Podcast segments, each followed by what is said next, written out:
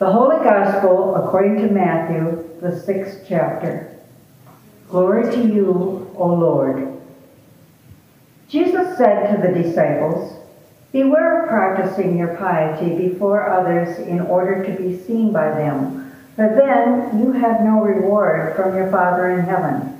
So whenever you give alms, do not sound a trumpet before you, as the hypocrites do in the synagogues and in the streets, so that they may be praised by others.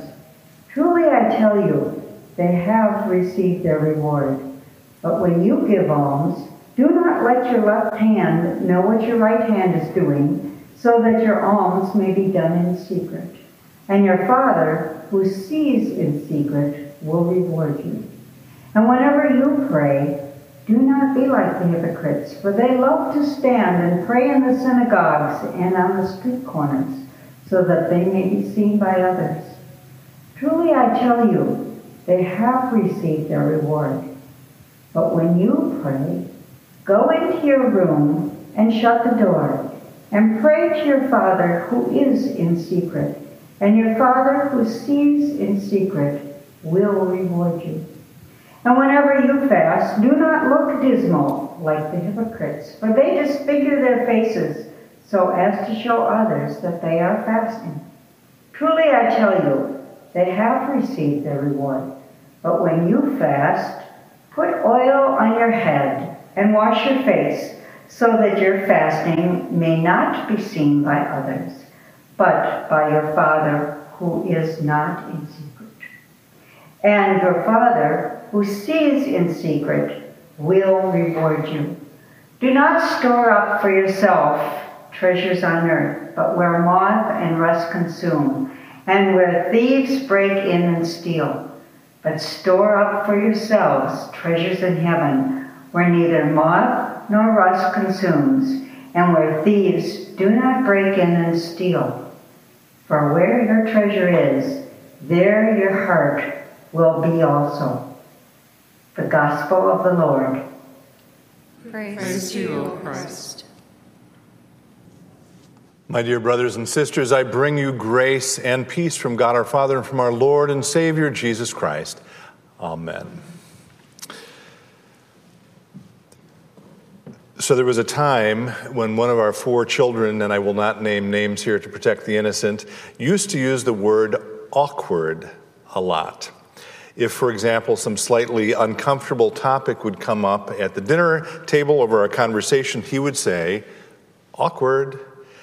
Or if he would find himself with just me and Amy some evening at home by ourselves without the distraction of the other children around, he would say, "Well, this is awkward." And he would mean it. He genuinely felt uncomfortable with circumstances or situations that might require the possibility of genuine conversation or connection with other people, even people in his own family. Now, I was obviously not present in all of your homes earlier this evening during the service when you made the sign of the cross with ashes on your foreheads and said the words, "Remember you are dust, and to dust you shall return." But I'm going to guess that if we're all honest, all of us feel something a bit, yes, awkward about doing that. First, at a basic level, we're not accustomed to walking up to someone we know and love and putting ashes on their forehead. And second, we're not accustomed to looking into someone's eyes while we are putting ashes on their forehead and saying in so many words, "Remember that one day you will die." It is slightly odd, it is slightly weird, and it is without question slightly awkward, or maybe another word for it, which perhaps explains why it is awkward, is that it is so intimate. In this act, the act of touching someone's forehead, the act of making the sign of the cross there, and the speaking and hearing of the words, "Remember you are dust, and to dust you shall return," there is something going on that is powerful and poignant and deeply moving, and something which is, therefore, by definition, intimate. And that intimacy can indeed feel uncomfortable and awkward. The same kind of dynamic, by the way, happens in other moments in our worship life. Certainly it happens in the sacraments. There is the same possibility for this intimate encounter, the pouring of the water and the anointing of oil at baptisms, for example, or the giving of the wine and bread and the saying of those simple but powerful words, the body of Christ given for you, the blood of Christ shed for you. The laying on of hands at confirmation is another one of those moments, as are healing services or prayers for healing before or following a medical procedure. All of them have the potential for deep connection, for touching something in us that is otherwise easy to ignore, easy to push to the side, or to not think about during a life that is so often filled with noisy distractions. Because moments like these can be so intimate and so powerful, and because we generally aren't used to moments like them, they can indeed be uncomfortable or awkward. And so a person might reasonably ask, why bother with them tonight? For example, on Ash Wednesday, why would we create a moment with the possibility for this kind of awkwardness? Why not structure our worship life to avoid it, to make us feel not awkward, but comfortable? And the main answer to that question is this. Here, in this place, we try to tell the truth. And while culturally we may not like to talk about difficult or uncomfortable topics like our death, for example, we feel a commitment here to try to be honest about who we are, about where we come from, about what God expects from us. And if part of that truth happens to be that we are limited, fallen creatures who will one day die, we simply can't avoid it or paper over it, because doing so would be dishonest. And so, as I say, we try here in this place to speak the truth. Now, let's ask a further question. By being honest about the truth of our circumstances, by acknowledging and naming the fact that we will one day die, for example, do we gain anything? Do we benefit in some way beyond simply being able to say, well, at least we're being honest, at least we're not in denial about our circumstances?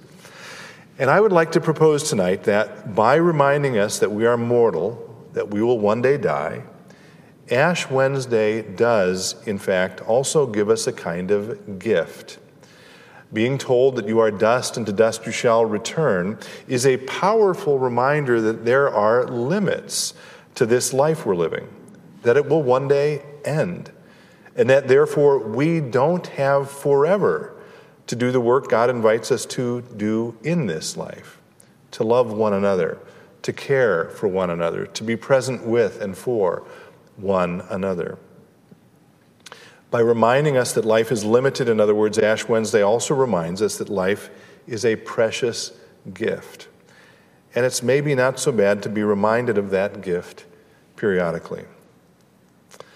One way to think about the season of Lent is that it's a chance for us to sit with that reality, recognizing that God gives us a limited number of days in this life. We're confronted with the fundamental question, how do we make best use of this precious gift?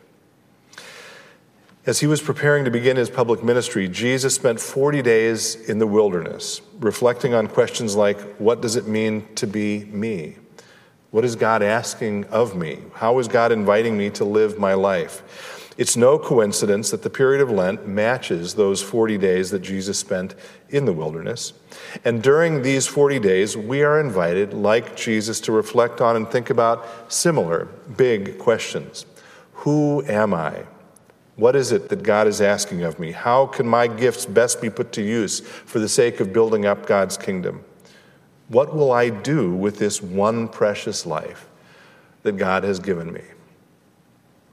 The Ashen Cross on your forehead tonight brings all of those questions to a kind of point, because that cross reminds us of our mortality, of the fact that life is transient and short and passing. Now, having said that, we mustn't forget that another cross was also marked on your forehead at your baptism that reminds you of your eternal destiny once this life is over. You have been sealed by the Holy Spirit and marked with the cross of Christ, and what's the last word? Forever. And so ultimately, the journey of Lent and the journey of life itself ends at the empty tomb of Easter and the promise of the resurrection. But we aren't there quite yet. And so in the meantime, as a kind of benediction and prayer for us as we begin our Lenten journey this evening, as we reflect on what God asks of each of us during this brief life that God has given us, let me conclude with the words of a 19th century Swiss poet and thinker who captured the urgency of this precious gift of life beautifully in a few short words. Here's what he wrote. Life is short, and we do not have much time to gladden the hearts of those who make the journey with us. So be swift to love and make haste to be kind. And may I add, and the blessing of God, who made you, who loves you, and who travels with you, be with you now and forever. Amen.